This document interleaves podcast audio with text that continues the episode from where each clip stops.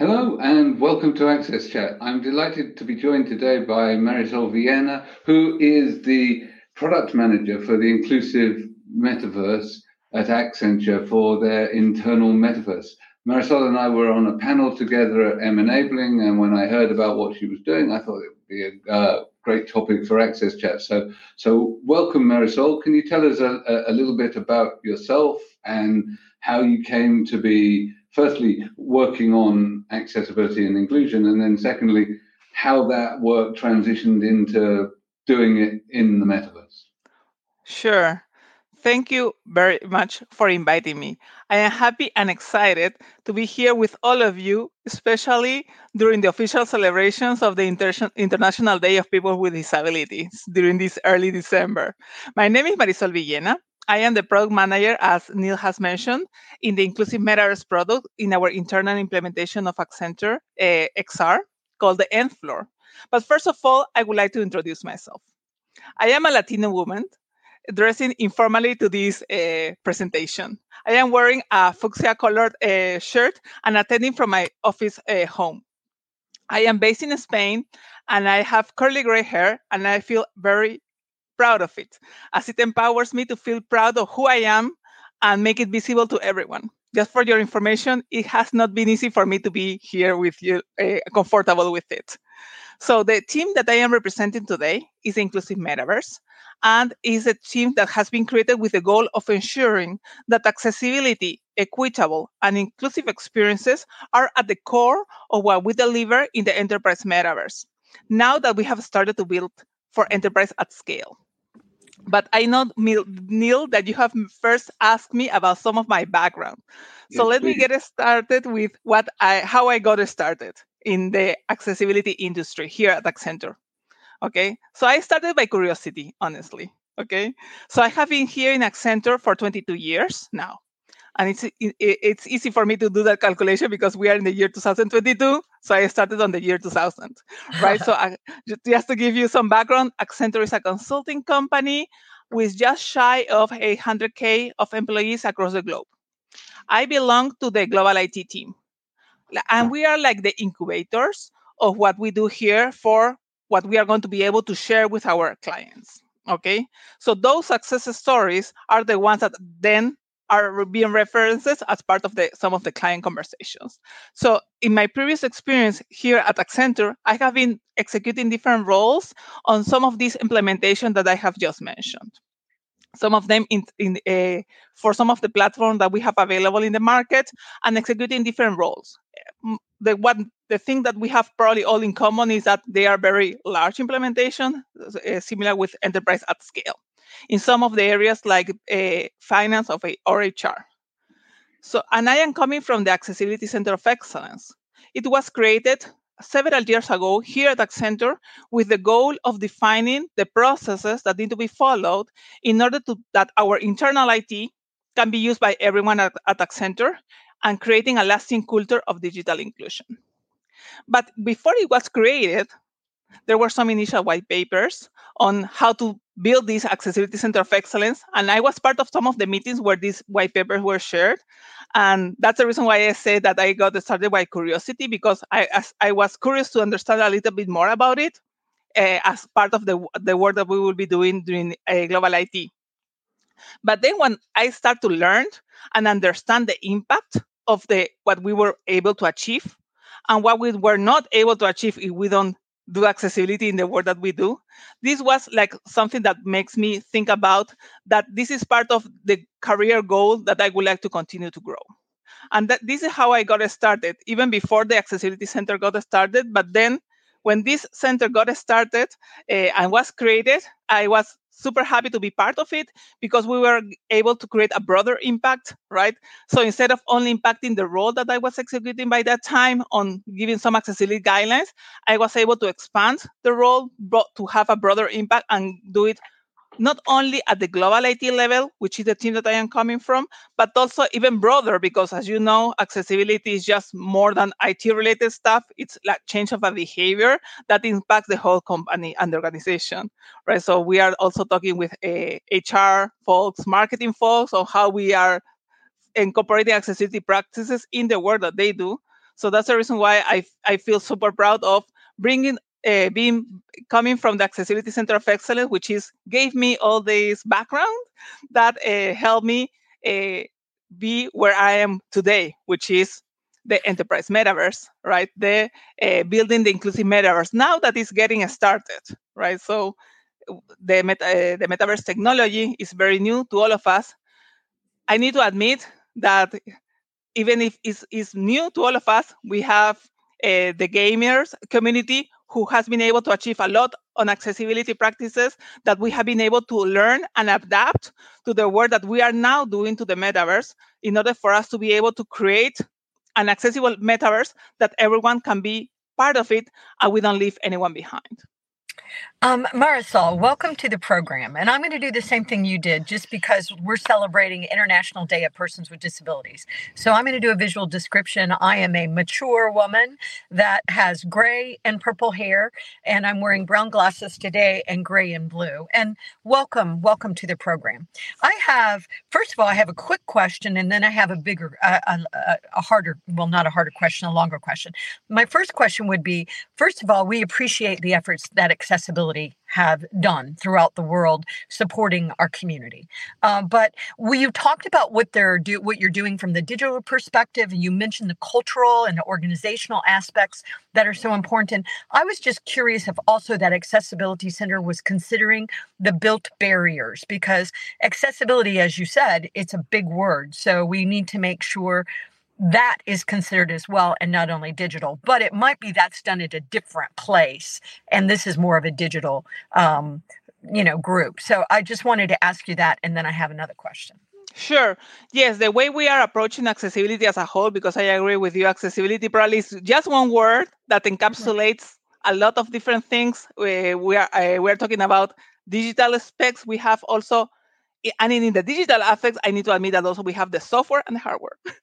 which are right. two different things, right? And we are uh, also having internal teams who are managing that uh, work because we have a specialist in accessibility software, we have a specialist in accessibility hardware, okay. we have a, a specialist on accessibility accommodation, right? All which right. are the people that ensure that also we provide solutions that are tailored for everyone's needs depending on the combination or the experience that they may fall on the combination of a physical space, how we are going to adapt that physical space to in order okay. for be able to achieve what we are need for that specific person not on and not only the physical space but also the combination of software hardware and in the software side not only the creation of a, an application but also how we are tailoring the content.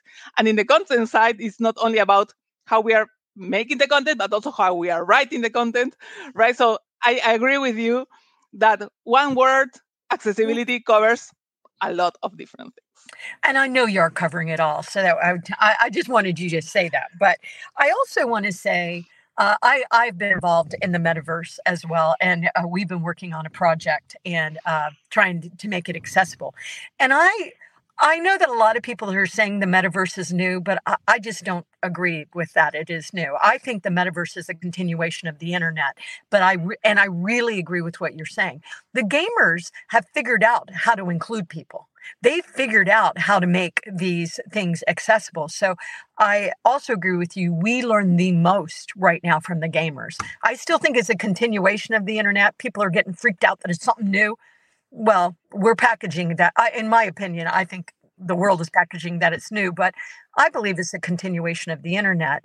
And I had somebody asking me on a, I did a, an event yesterday, and somebody was saying, Well, what about these digital twins? And it's like, okay, we're talking about avatars and it's okay calm down it's so i i i just want to say that some people are freaked out that this is all brand new and we're going to completely redo and, and, i think it's a continuation so i say that often just to calm people down that um, but i so agree with you about the gaming aspect of it because those people have really figured out how to do this in a virtual world so that's why we had Ian Hamilton on a couple of weeks ago because we're just so impressed with him.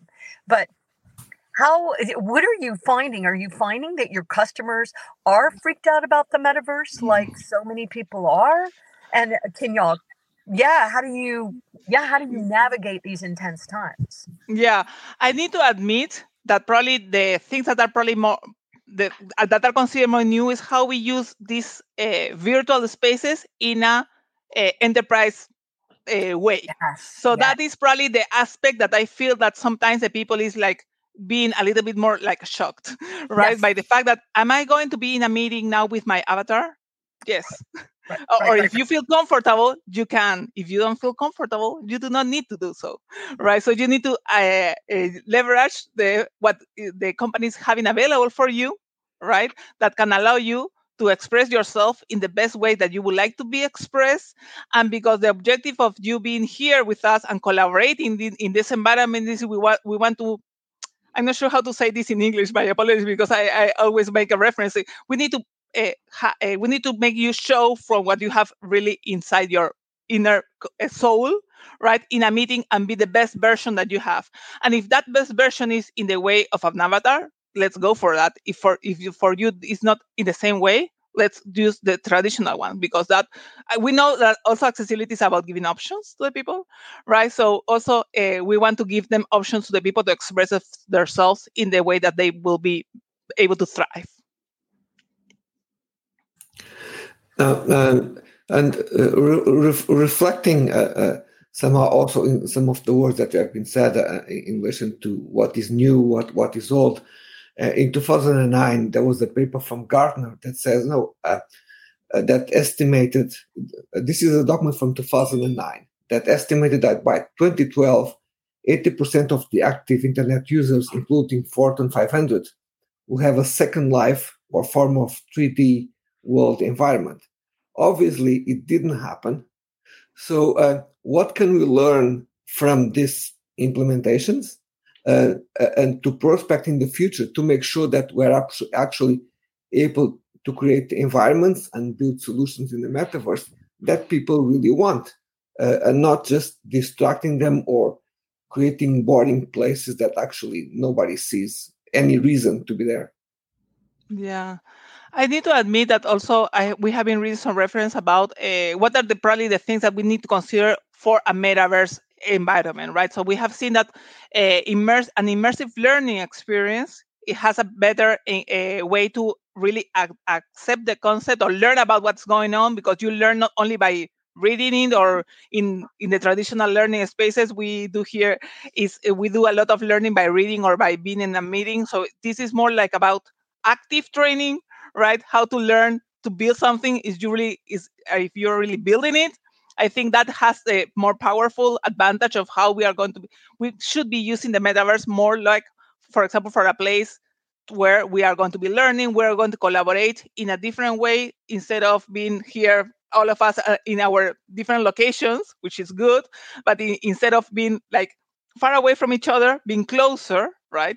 In this case, uh, with the, in these environments where we will be able to collaborate together. So it's more like uh, environments where we can collaborate and also learn in a more uh, effective way. And also, uh, I'm jumping in here real quick, but you also are allowing more people to participate as well. So that drives inclusion. Sorry, Antonio, I just wanted to point that out too. Yeah. So one of the things with Second Life, and, and, and I know it didn't ever reach the the sort of volume of participants that were projected at the time. And and lots of technology goes through hype cycles. But but one of the things that did happen was that there were um, people that built real businesses and economies within that that that um, platform. And in fact even today um, there are 600 million dollars worth of transactions going on in that environment you know, a couple of decades on.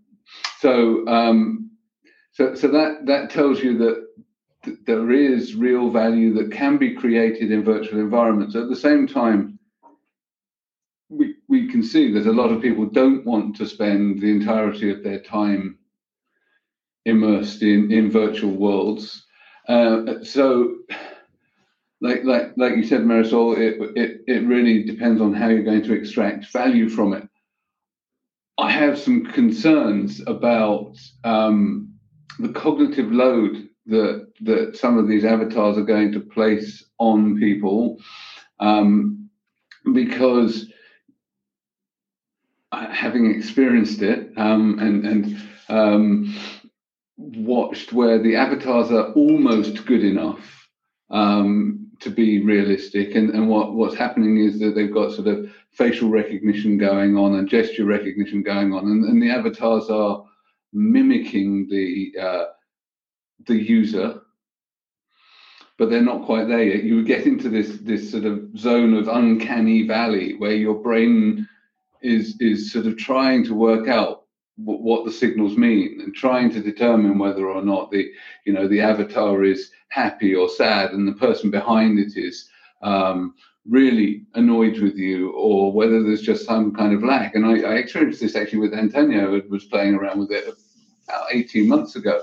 And after about five minutes, my my my brain just went into a a funk and I couldn't do anything more. I had to tell him to turn it off because I was not able to sort of process anything. I, I, I literally, my, my brain shut down.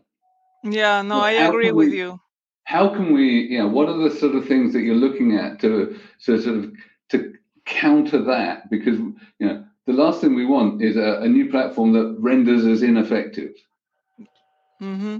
Yeah, so what we have learned, first of all, I need to thank also the, the gaming community again, because we have learning a lot about the gaming accessibility standards. There are some uh, public information available about guidelines uh, in XR that we they are following for game that of course they are super applicable with, for what is happening here in the metaverse and some guidance are uh, applies to what you have just mentioned about the cognitive overload right? The, the way we are presenting information, the way we are simplifying how we are presenting information, right? In some cases, you need to be very, very tailored the experience on how the settings are going to be used, right? So then you can have the a super a complex uh, world or, or map to a person that probably accepts that type of experience and you can also simplify that view for a, a person that probably prefers a setting where uh, only the most important things that are related with what I'm supposed to be doing there are going to be presented. So that we don't present more than what this, uh, a, a person can process. So there are very uh, good uh, reference to the guidelines that we have, as I mentioned before, in the gaming experience that are super helpful in order for us to determine how we are going to adapt this for a metaverse experience where we can, as I mentioned before, in the case of the cognitive overload, for example, we can simplify the views and settings, and this also can be appli- applicable to other uh, to other uh, areas, like for example, the, the use of sounds. Right, we we know that in the gaming experience we can have multiple sounds happening all all all around, right, and that can be the case with some decorative sound that you may have for hearing some background and things like that. And also, use the applic- the platforms that we are using here should be able to also leverage those uh, settings in order for us to have like be- uh, simplified views that can be adjusted in this in the case of the cognitive or the sounds or e- even the in the case of the visual uh, things that we have all over these environments so then the person can adjust their settings depending on their needs Excellent. So uh, thank you for that. And I think that the, the giving the user choice of how they consume that information is is as important as giving the individual the choice of representation. Um, I know that that Microsoft, amongst others, have done some work on creating representative avatars. Is is that also an area that you're looking at in terms of allowing people to, you know, choose and create avatars and representations of themselves that um, that not only reflect their their curly grey hair, but maybe their disability as well. Or uh, and are there, for example, corporate guidelines? Because obviously, corporate world is different from gaming world. You know, Second Life, you could end up with wings and a tail and all things. You know, are you going to turn up uh, for meetings, you know, in your Roman armor, like Elon Musk at the moment on his uh, his avatar on Twitter, or or or you know, are avatars constrained to a certain extent to to be a little bit more professional? Yeah. thank you very much for that question because yes, I know that about the the avatar creation and the uh, possibility that we have in avatar creation is also a very huge topic that we uh, normally discuss about because again going back to the reference about accessibility be uh, being a place where we are offering options to the people right? We must need to be able to give option to a person that want to represent themselves like they see themselves in the real life. So that is an option that we need to give to everyone right? Uh, so if you in your real life want to be represented as a person who is who is in a wheelchair, do it. Let's go for that. But if you're a person that prefers to be represented your, uh, yourself in this environment without that chair or in a different way with a different color uh, uh, of the skin, I, I I need to admit that I did some testing by being a blue avatar. Uh, I just wanted to, to see how, how it feels to be to be blue for for for a moment, right? And and that is also an option that we would like to give. At this stage, we are uh, more in the assessment stage. To I, I need to admit that also we are working here very very strongly with our ERGs, employee resource groups, right? this is the same model that we have been following uh, where where, uh, where, I am coming back from the Accessibility Center of Excellence, where we need to also uh, use the most effective ways to connect with the real audience on so on co-creating solutions. So in this case, co-creating the feedback or the information that we may need to give in order for us to be providing real feedback on how we consider that avatar should be created. So in this case, we are leveraging our ERG connections, our employee resources group, to understand not only from the disability communities, but also for uh, from every community that we may have here at Accenture, any every ERG is giving the voice on how they feel need to be represented in the environment. So in this case, in the metaverse. So then we can work with our partners and vendors on, on giving that feedback back to them, so we can uh, also work on the background on providing those solutions and going back to the ERGs for previewing and, and getting additional feedback from them. Um, Marisol, uh, I love that you're working with your ERGs, your employee resource groups. That's wonderful and, and, and very smart of y'all to do that. I also, um, to me, these conversations really are digging into identity and belonging. And so I remember um, we had a guest on, I don't know, a couple of months ago. His name is Bruno, and he is um, a person that has cerebral palsy, and he also is building the metaverse and avatars, and you know, in um, in Portugal. And I was worried. Uh, I, I, deal a lot with identity with Billion Strong, our nonprofit that we have, but I was worried a little bit about identity. And I thought, well, maybe what um, people with um, lived experiences with disabilities, especially younger people, um, they will always choose avatars that maybe don't represent that they have a disability. And so I was just questioning him as a gamer and did he think and i was just curious what he thought about that. And he told me that when he was a young man like maybe 13 14 years old he did not want to his avatar to be in a wheelchair. He didn't. He wanted to be you know he wanted to be able to do what everybody else was doing.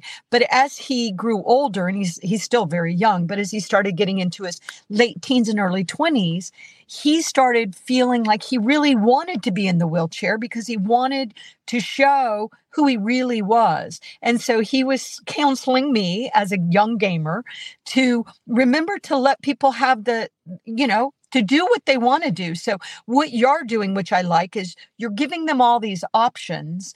And then as they figure out who their identity is and their belonging and it shifts and changes, I think it can do so much more. But I was just curious are y'all having any of those kind of identity conversations as you're figuring it out?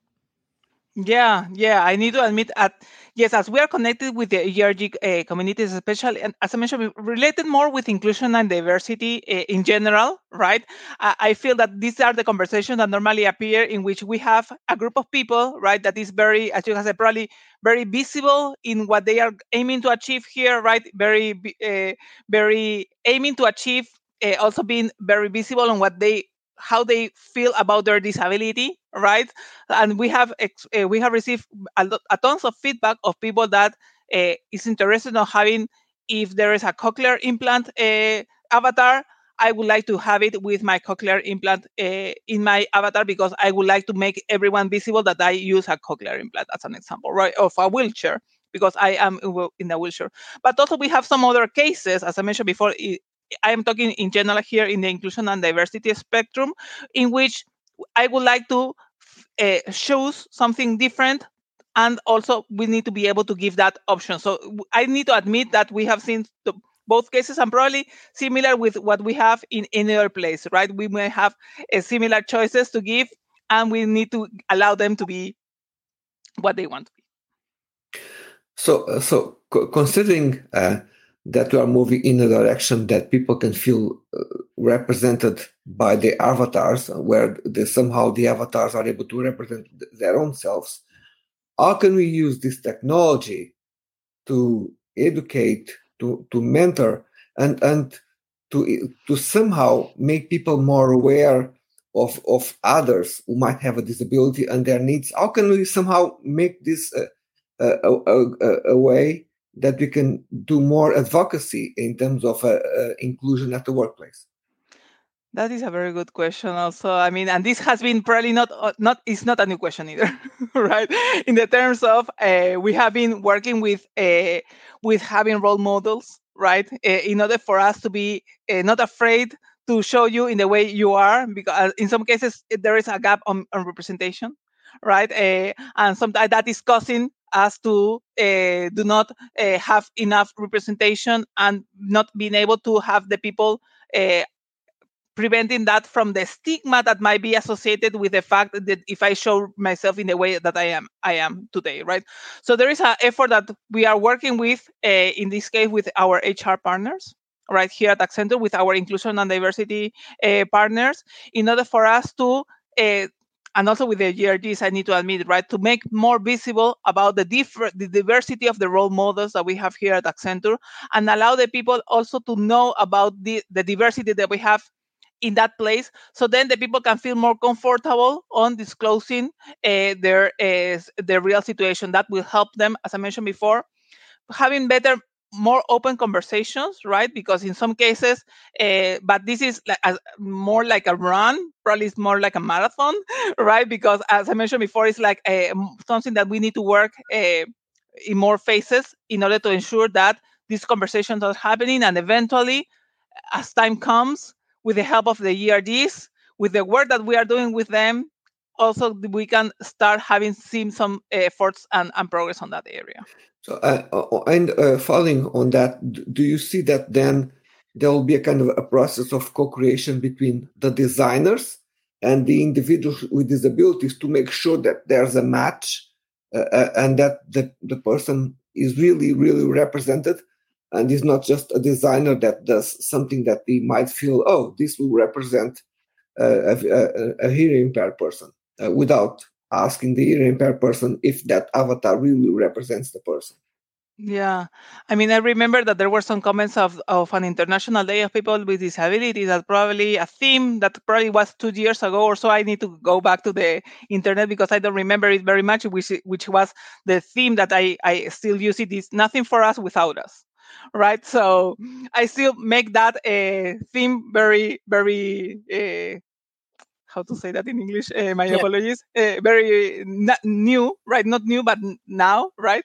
Because this is still what we are doing here, right? I, I don't want to create for someone. I want to create with someone, right? So in this case, we need to also allow our teams to be diverse. So in this in in the work that we are doing for this inclusive metaverse, as well as all the things that we do here at Accenture, in order to ensure that not only we have the channels of communication with the ERGs, but also that we have diverse team inside our own teams, right? In order to ensure that our conceptualizations and our all the things that we do here, bef- if, even before we go to the ERGs, are including the, that diverse perspective, that diverse point of view, that is also going to be able to provide us with better solutions that are uh, are beneficial to everyone. Marisol, can I can I ask a quick question? And first of all, you are amazing. You're you're just letting us shoot you with questions, and you're doing such a fabulous job. So I wanted to say that, but also. I I love what you're doing. I think it's fabulous. I give you nothing but praise and kudos I do have a couple of questions though about I think it's wonderful that you're using your ERGs, but what I would worry about with that is there are certain parts of our community that aren't going to be working for Accenture. J- just the realists, you know, for example, my daughter with Down syndrome, you probably are not. So I would worry that in doing that, which is wonderful, and please do all of that, that you might accidentally be leaving out some groups that just they are not working in our workforce for a lot of different reasons. Um, people with, um, you know, anyway, I, I think you understand what I'm saying. Now, I think you can capture some of that with your ERGs because you, I'm sure, have parents that are going to be able to provide you with lived experiences. But I was just curious, how are you? Making sure that you hear the voice of um, I, I, guess i should say the more severe disabilities or the people that have multiple disabilities um, how, how do you make sure they're heard? Because we often find that they are all completely excluded and, and not by accenture. I mean once again we're praising y'all for everything you're doing. I know we're throwing a lot of hard questions at you but you're doing a great job answering them no, but I, I, but thank you very much for that question because that uh, I am also going back to the the research approach that we're taking here okay? Uh, because we are also doing some type of research because I, I agree with you. Probably we have the feedback of the people that is super active on giving feedback but what about the feedback of the people that is not super active on giving feedback? What of, about the feedback of the people that is not uh, in the metaverse, right? How we are going to capture the feedback? Of, I, call it the haters. I don't know if that is a correct word to use here, right? But the, uh, we also need we need to know what what is happening with the people that is inside, what is happening to the people that is outside. But also, as you have said, we also are having the spectrum here of Accenture. But also we have the spectrum of outside Accenture, not only for the people that is currently in the workforce today and not in Accenture, but also for the people that is not yet in the workforce because they are probably younger. right? The, uh, and they are going to be in the workforce but in some years right? So we also have to open our research approach in order to ensure that we don't only include the easy component of it which is ERGs people that who is very out, uh, vocal and active but also why you are not in the metaverse. What are the barriers that you may have that may prevent you being in the metaverse in some cases it's some type of education right? So then okay let me work on my education program in order to ensure that we don't see that the metaverse is some, something super complex for a person to learn or let me simplify my learning assets in order to give that i am just giving an example here right? That just give me the opportunity for everyone to learn also to be in the metaverse and the metaverse is not something that you might feel super heavy and complex to learn. But also, as you have said, we also need to open our research approach in order not only to capture who is in the workforce, but also who is outside the workforce, because our idea is not only to have the same people coming to Accenture, we also want to have be able to make Accenture an attractive place to work for everyone. Wow. You're amazing. Accenture's lucky to have you. Thank, Thank, you, very so much. much. Um, I, I, think that just reflecting back on on, on the, the, the things you said about representation, yeah, super important. Um, absolutely, the the questions Deborah raised about you know consultation outside so that you can bring more people in is is pertinent to us all. Um, I just remember thinking back to a project I did a few years ago where we were doing a, an avatar for a chatbot for the Paralympics, and we were working with the IPC, and someone had created the avatar and they created the wheelchair, and the feedback from from the you know, the real wheelchair users from the International Paralympic Committee was, "We hate that wheelchair. It's what we call a hospital chopper." and um, and and so that that sort of real engagement with people about how they wish to be represented is super important. So kudos to you for doing that. Uh, I need to um, thank you for participating and, and also thank MyClearText for supporting us with captions to keep us accessible. And, and, and we really look forward to continuing the discussion about this on, on Twitter. Thank you, Marisol. Thank you very much for inviting me. And I am super happy to be able to talk with you about our journey. Also, have some feedback about also an external point of view is super important also to have. So I am also being lucky to learn from you. And thank you very much for having me here and be able to learn from you too.